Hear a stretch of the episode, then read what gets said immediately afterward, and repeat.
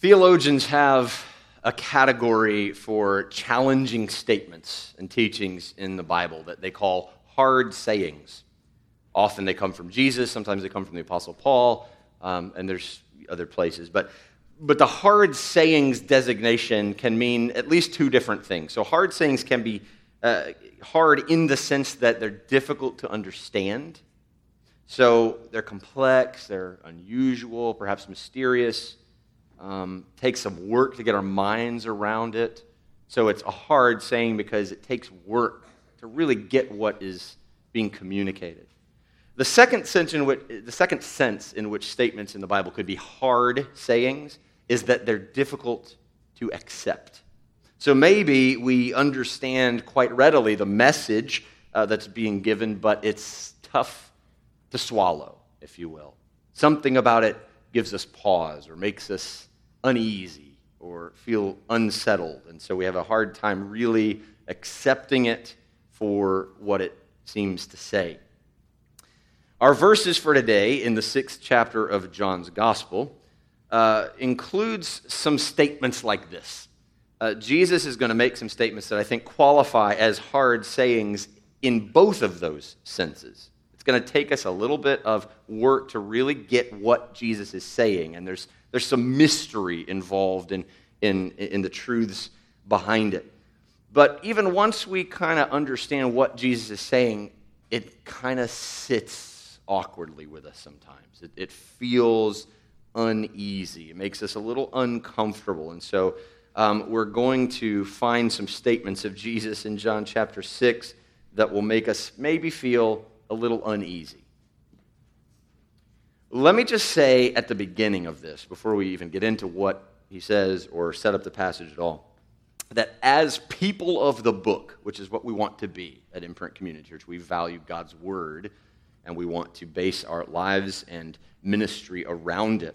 As people of the book, when we find a teaching in Scripture that doesn't sit right with us or makes us uneasy, our energy should be applied to reorienting ourselves around the truth of God's word, rather than reinterpreting God's word to make ourselves more comfortable. And in fact, I think there's a lot of this going on in the church today around the world, especially in the United States, where we're uncomfortable with some things that the Scriptures teach pretty plainly. And so instead of reorienting ourselves around the truth of the Scripture, we kind of do interpretive acrobatics to try to make the Bible say something that we like a little better, that makes us a little more comfortable. So obviously, I believe that our efforts, our work, and it does take work sometimes, should be to shape our lives around what's here in God's word, and not try to distort God's word to make ourselves feel more comfortable. Now, with that preface, I'm going to read our verses for today, but before we read them, let me give you just a little bit of a reminder of kind of where we've come. So we're in John chapter 6, in the middle of the chapter. So if you'll recall, at the beginning of chapter 6, verses 1 through 15, Jesus miraculously fed this multitude of thousands with what amounted to a Lunchable. He had some crackers and a couple of pieces of fish, and he fed thousands of people to the point that they were full. They had all they wanted, and they were sending it back, and there were 12 baskets of leftovers. So clearly, a miraculous provision of food for this enormous crowd. And now, after that miracle, Jesus and his disciples have gone across the Sea of Galilee to a town called Capernaum, and the crowd follows him there. So in verses 22 through about verse 40, where Charlie visited and spoke to us a couple of weeks ago, he kind of unfolded some of that, how this crowd went to Jesus in Capernaum. They went and found him and said, basically, give us some more, right? We're ready for breakfast, all right? And so they've come to Jesus, and Jesus spent some time in those verses saying to them, you're missing the point. You're missing the reason that you should be following me. Yes, you're pursuing me, you're tracking me down, but the reason you're tracking me down is because you ate your fill of the loaves and you want some more. Instead, you should be pursuing me because I am the true bread of life. And so that's where we pick up today. And we're actually going to overlap a little bit with some of the verses that Charlie covered for you a few weeks ago. So we're going to start in verse 35 and read down through verse 51.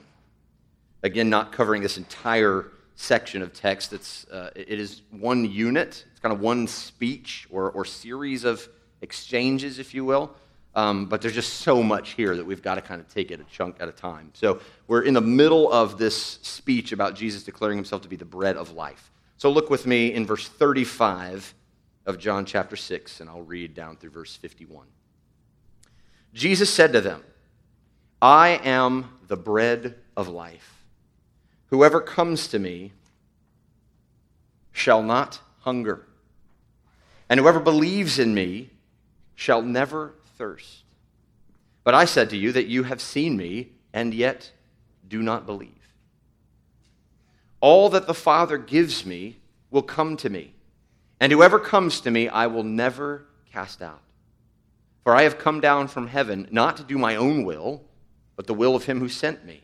And this is the will of him who sent me, that I should lose nothing of all that he has given me, but raise it up on the last day. For this is the will of my Father, that everyone who looks on the Son and believes in him should have eternal life, and I will raise him up on the last day." So the Jews grumbled about him because he said, "I am the bread that came down from heaven." They said, "Isn't this Jesus, the son of Joseph, whose father and mother we know? How does he now say, 'I have come down from heaven'?" Jesus answered them, "Do not grumble among yourselves. No one can come to me unless the Father who sent me draws him, and I will raise him up on the last day. It is written in the prophets, and they will all be taught by God. Everyone who has heard and learned from the Father comes to me. Not that anyone has seen the Father except he who is from God. He has seen the Father. Truly, truly, I say to you, whoever believes has eternal life. I am the bread of life. Your fathers ate the manna in the wilderness, and they died. This is the bread that came down from heaven.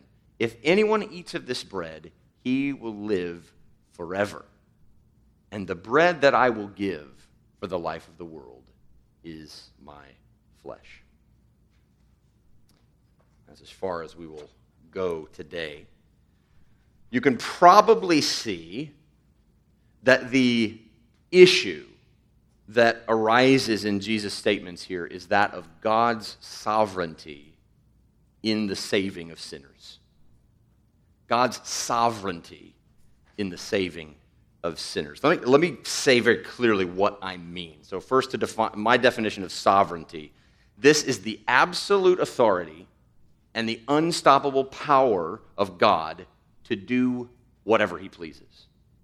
This is what it means for God to be sovereign. He does whatever he wants. This is Daniel 4:35. He does according to his will among the hosts of heaven and among the inhabitants of the earth, and none can stay his hand or say to him, "What have you done?"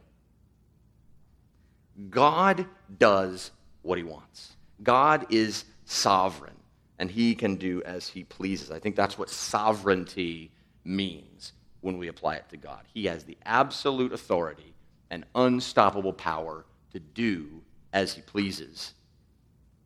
Now, when we apply God's sovereignty to the saving of sinners, what we mean is this: God can save whomever he chooses.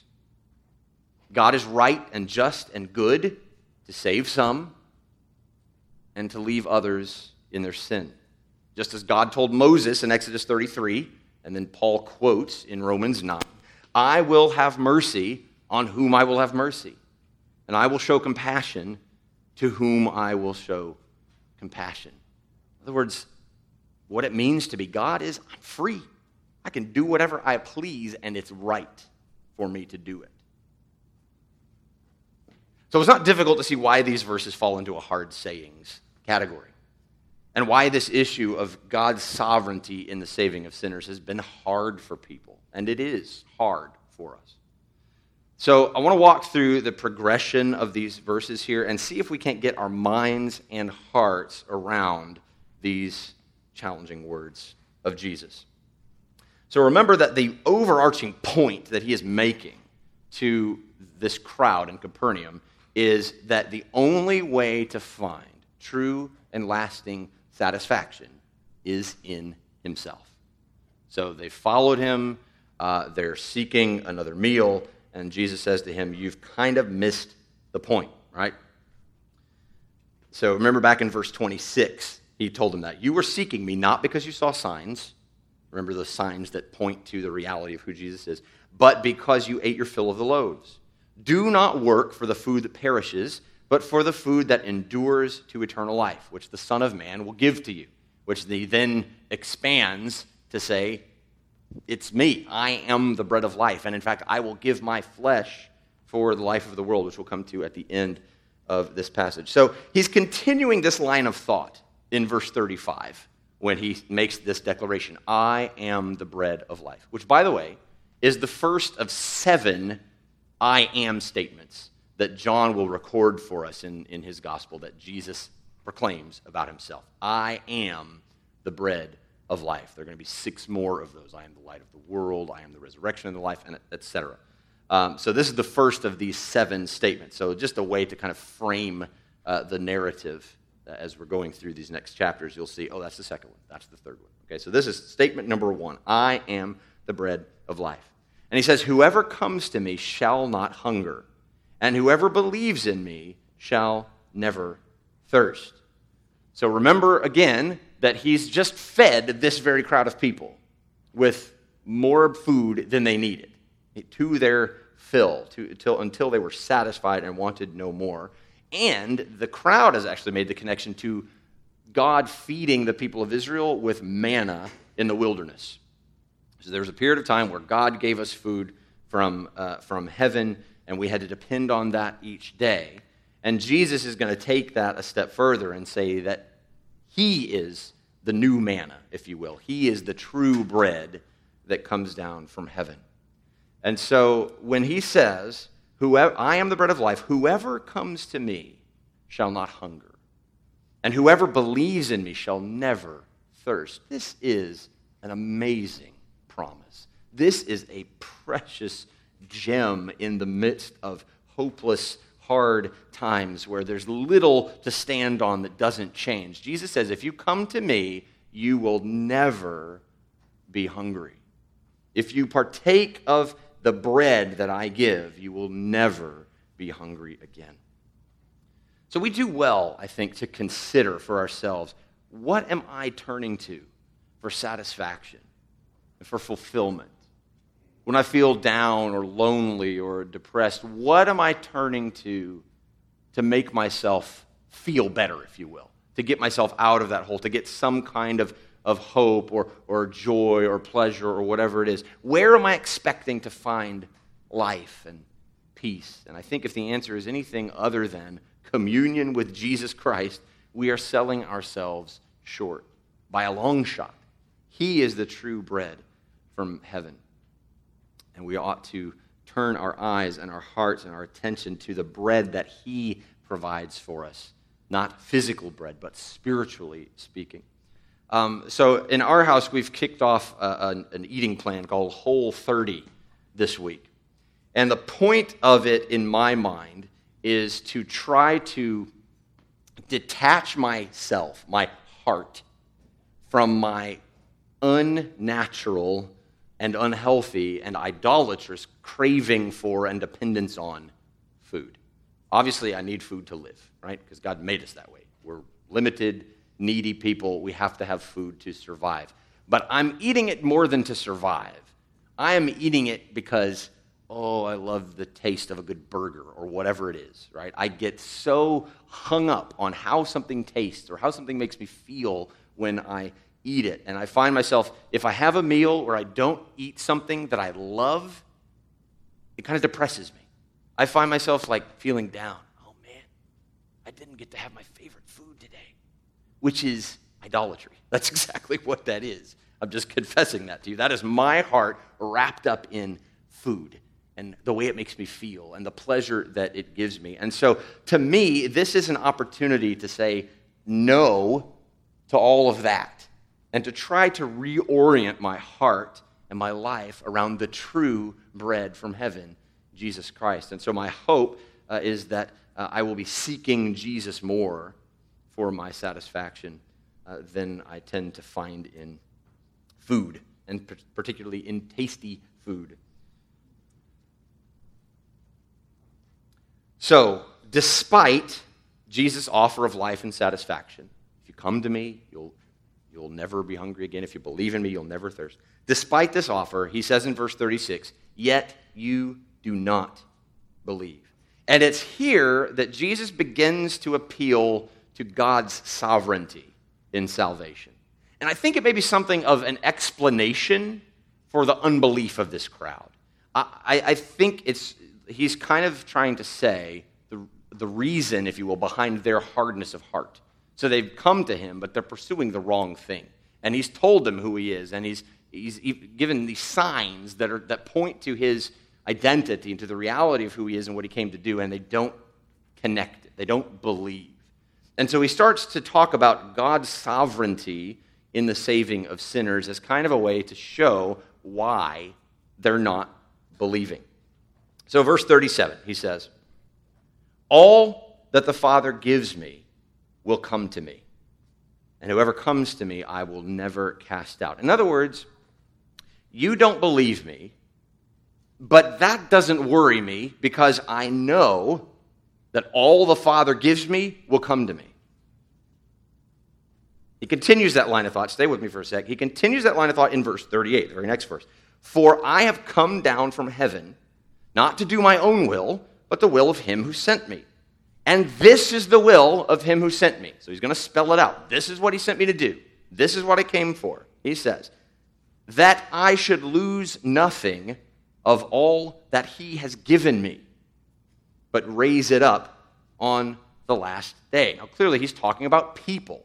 All the sinners that God the Father has given to Jesus, he will raise up on the last day. So eventually, God's giving of people to Jesus as a gift leads to their future resurrection, because Jesus is on this mission to secure and preserve all that God has given him, which is amazing. He will lose nothing of all that he's been given. I can barely keep track of my 5 kids at the zoo. And Jesus is going to keep countless millions of people who have named him as Savior and Lord all the way through to eternity and raise them up at the last day. That's amazing. That is the sovereign keeping and preserving power of Christ. So Jesus tells this unbelieving crowd, I am not distracted from what the Father has given me to do, or afraid that I might be failing in my mission because of your unbelief. We feel like that sometimes, I think. In ministry, I certainly struggle with that. Oh, this person didn't respond the way that I hoped they would to this message or this invitation or this conversation. I must be doing something wrong. Surely I could have done that better. What is going wrong? But Jesus says, I don't struggle with that stuff. I'm not afraid that I'm missing the mark or that I'm failing in my mission. Why? Because everyone who the Father has given to me will come to me. If the Father has sovereignly given a sinner to Jesus to redeem and keep, they will come, and he will raise them up on the last day. Every sinner who comes to Jesus in faith comes precisely because he has been given by God the Father as a gift to God the Son, the Lord Jesus. It's tough, right? It's a hard saying. He makes it even harder down in verse 44 where he says, no one can come to me unless the Father who sent me draws him. There is an active drawing and calling that God the Father is doing in people's hearts and lives that enables them to come to Jesus. He says, if God doesn't do that, you cannot come. You are unable to save yourself. You are unable to bring yourself to me in faith unless the Father is drawing you, unless the Father has given you to me as a gift and then draws you to it. The Bible tells us in Ephesians 1, verses 4 and 5, speaking of God the Father, that he, the Father, chose us in him, that's Jesus, before the foundation of the world. Before he created anything, before we existed, before we were a speck in his eye, God the Father chose us before the foundation of the world that we should be holy and blameless before him. In love, he predestined us for adoption to himself as sons through Jesus Christ, according to the purpose of his will. Just because that's what he chose to do, because he's sovereign. And none can stay his hand and say to him, what are you doing? He chose to do it, and so he did it. And it's good, and it's right.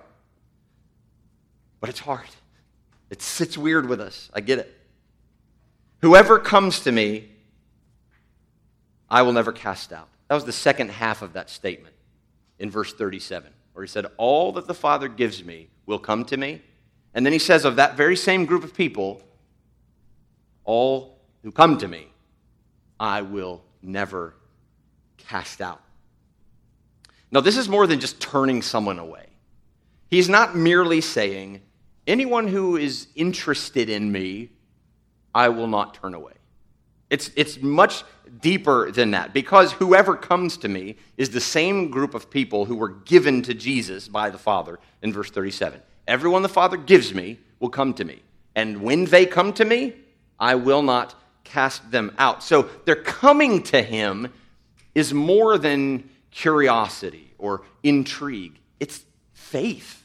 It's belief. It's lives and hearts resting in him and recognizing who he is and what he's come to do. So the one who comes to Jesus in this sense is the one who has partaken of the bread of life. To go back to the theme that he's unfolding throughout these verses. So when Jesus says, I won't cast him out, whoever comes to me, I will never cast him out. He doesn't mean I won't turn him away. He means I will never stop holding on to him. He is mine forever. And I will raise him up on the last day. Friends, the sovereignty of God in your salvation is good news. We don't often think of it that way. When we talk about God being sovereign in salvation, there's this sense of, even if I come to the place where I recognize, the scriptures do seem to teach that, it's still hard sometimes to convince ourselves that it's good, that it's right. There's sort of this begrudging acceptance. Oh, I guess I have to believe that God saves whoever he wants, and God gifted some people to Jesus, and those are the people that Jesus is going to finally redeem. But the truth is, it's good news.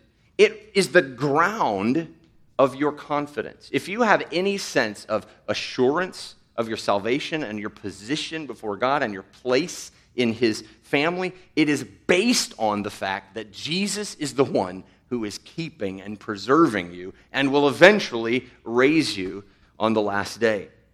In moments of doubt and weakness where you wonder, is any of this real? Have I really believed? Am I really saved? Can God really forgive me? Has he really accepted me? You can comfort yourself with this truth. You belong to Jesus because the Father gave you to him. And Jesus is holding on to you now, and he'll hold on to you until the last day when he raises you to a new and lasting life. It's good news. Well, he restates the will of the Father in verse 40, but with an interesting twist. I want to see if you can spot it. So just a minute ago, he said, here's the will of the one who sent me, that I should lose nothing of all that he has given me, but raise it up on the last day. Now in verse 40, he repeats it, but with a twist. Verse 40, for this is the will of my Father, that everyone who looks on the Son and believes in him should have eternal life, and I will raise him up on the last day. Can you see the twist? Who's he talking about in these verses? Who's doing the action in verse 40? Is it God or people? Back in verse 37, when he said, all that the Father gives me will come to me, that's God's action, right? That's the activity of God. He is giving people to Jesus. In verse 40, the will of the one who sent me is, whoever looks to me and believes in me will have eternal life, and I will raise him up at the last day. It's people, right? It's sinners that are doing the activity, if you will, in verse 40. With the same result, I will raise him up on the last day. So the end result is the very same, and it's the same group of people. Those that the Father has given me, and those who believe in me and come to me in faith, I will raise them up at the last day. So the plot thickens a little bit here. This is where maybe a little bit of mystery lies. Who is it that you're going to raise up on the last day, Jesus? Is it those individuals whom the Father has given to you as a gift? Yes, it is. Is it those individuals who look on the Son and believe in him? Yes, it is. You see, human beings are responsible before God for how they respond to the invitation to new life in Jesus. There is human activity involved in this. Human individuals look to Jesus and believe in him and come to him. So who is at work in the salvation of sinners? That's the $64 million question. Is it God who sovereignly calls and draws and gives people to Jesus? Is it sinners who look to Jesus and come to faith in him? And this tension really runs throughout this passage. The tension between God's sovereignty and human responsibility. So I've got a little chart here that I want to show you. Do you still have the slides, Judith? Can you just flip forward? So the bottom's cut off, but that's all right. So this is just verses from this passage broken into who is the one doing the activity, if you will, spoken in the verses. So we start out on the right-hand side of the column with our responsibility, human responsibility. So back in verse 35, Jesus said, whoever comes to me shall not hunger, and whoever believes in me shall never thirst. So who's coming to Jesus? Who's believing in Jesus? That's us. That's sinners coming to Jesus in faith. So there's human responsibility. We have to come. We have to believe. We have to look to him. Now we go back to the other side of the chart, and we see in verse 37, all that the Father gives me. Who's doing the work there? That's God. But what's the second half of that verse? Will come to me. Who does the calling? God. Who does the coming? People. God calls them, and they come to him. So there is God at work, and there are people responding, and they are responsible to come. Verse 39, he says, the will of the one who sent me is that I should lose nothing of all that he has given me, but raise it up on the last day. Who's doing that work? That's not us. That's God. That's his work. Verse 40, the will of the Father is that everyone who looks on the Son and believes in him should have eternal life. Who's doing the looking and the believing? That's us, right? That's people. That's sinners coming to Jesus and looking to him and believing in him. That's human responsibility. Verse 40, he says, everyone who looks to him and believes in him should have eternal life. And verse 40, I will raise him up on the last day. Who's doing the raising up? Not us. I'm not resurrecting myself at the future. That's Jesus. Jesus is the one who will raise us up on the last day.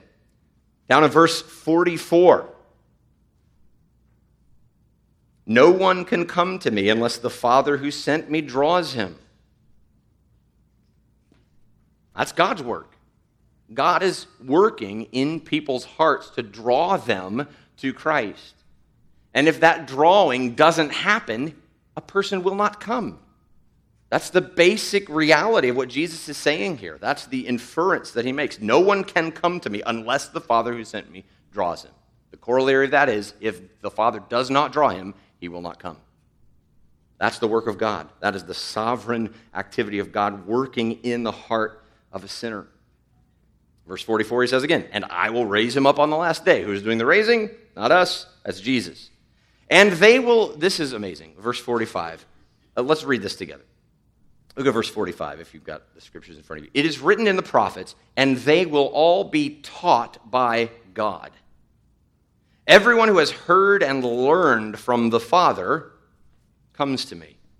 Taught by God, heard from God, learned from the Father. I think those phrases are the exact same thing as the drawing of the Father. The Father gives sinners to Jesus.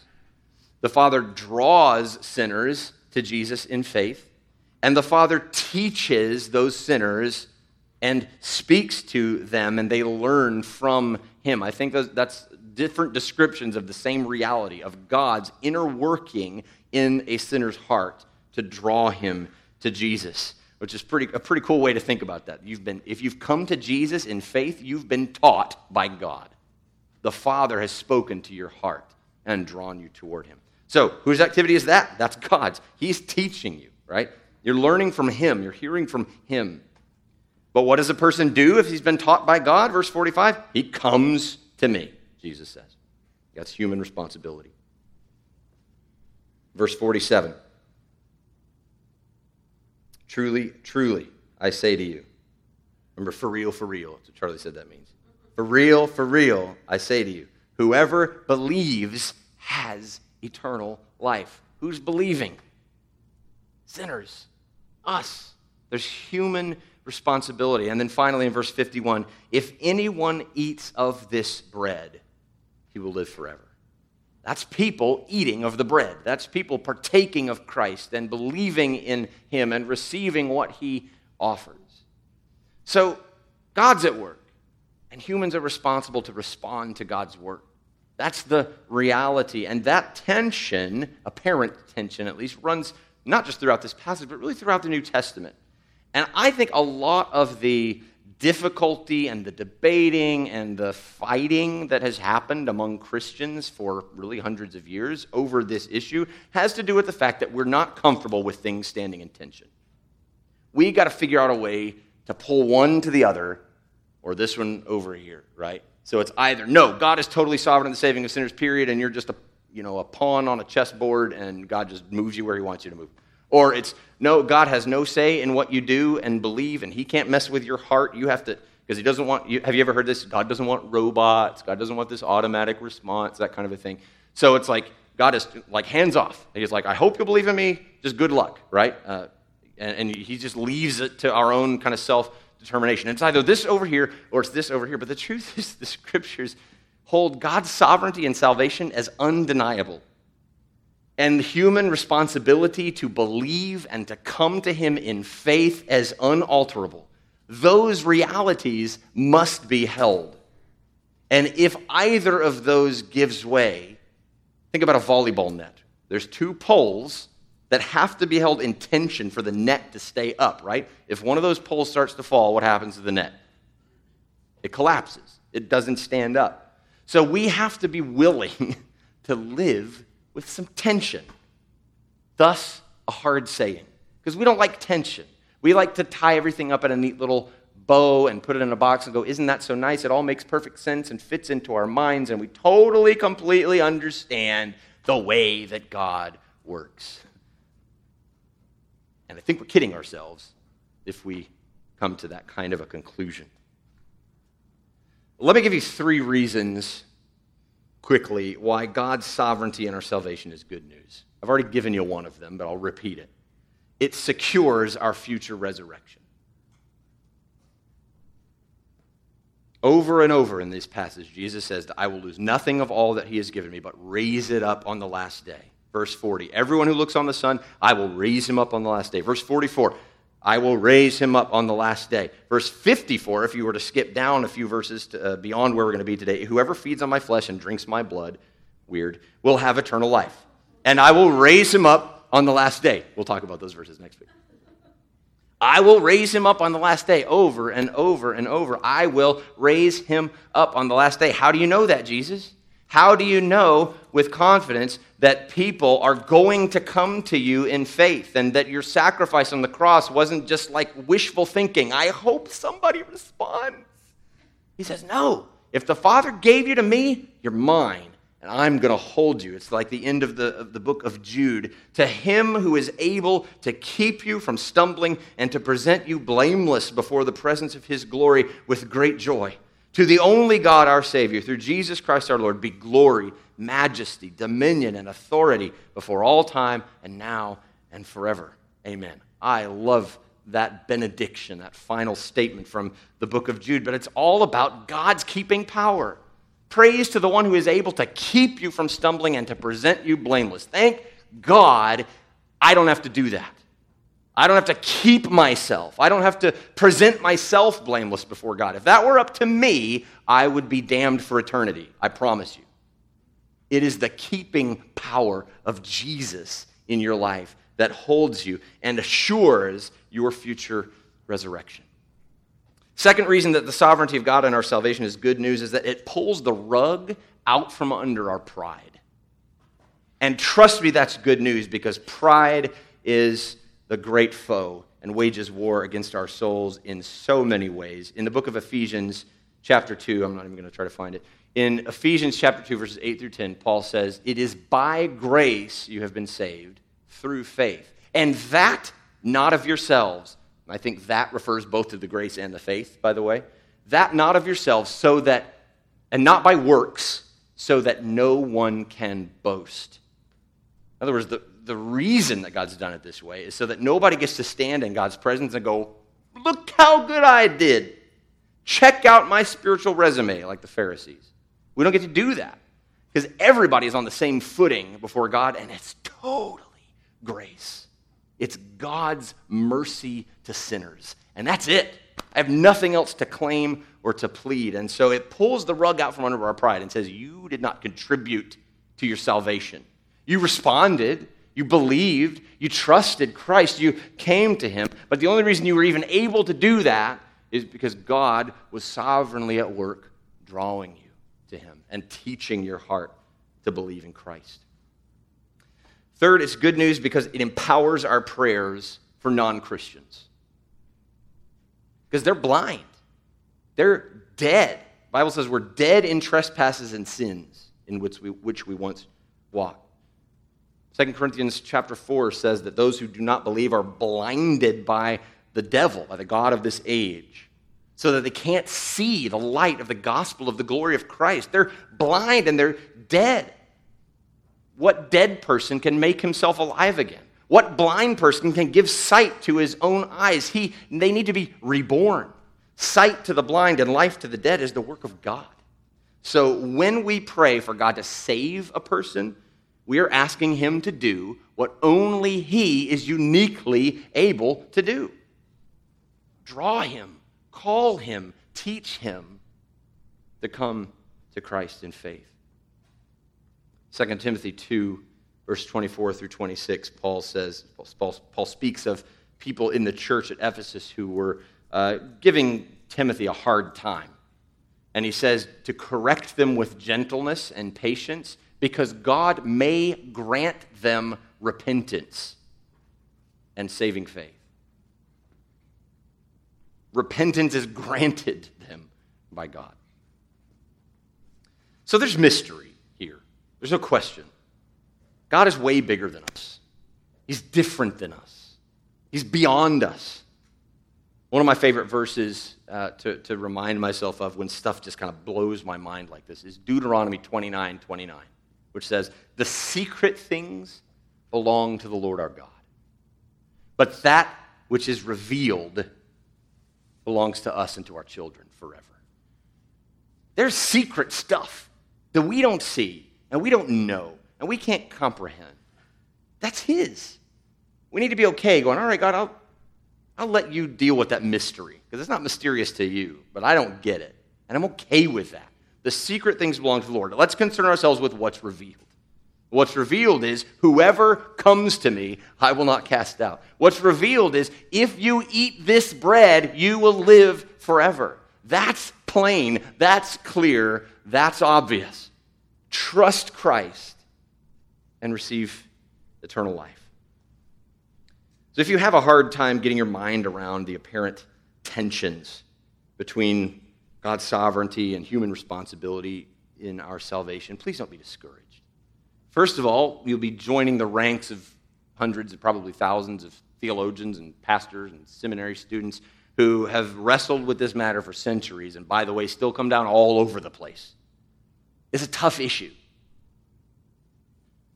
But mainly, take heart knowing that the God that you worship and serve can't fit into your systems and categories and into your logic and into your brain, because he's beyond you in every way. He's worthy of your worship. Well, let's look at one more verse together. Final verse of our text today is verse 51. Look down there. It's very important. Jesus says, "I am the living bread that came down from heaven. If anyone eats of this bread, he will live forever. And the bread that I will give for the life of the world is my flesh." So here's the bottom line. No matter what you think about sovereignty and predestination and free will and whatnot, if you eat the bread of Jesus, you will live forever. Period. The invitation is there. When Jesus says that he gives his flesh for the life of the world, he's speaking about his death on a cross, where he would hang for sinners, because he loves you, and he loves his Father, and his mission is to secure and preserve forever those who look to him and believe. Do you know him? Do you believe in him? If you haven't done that, would you open your heart to him today and receive the bread of life, Jesus Christ, who suffered for your sins and rose from the dead so that you could be right with God and have eternal life?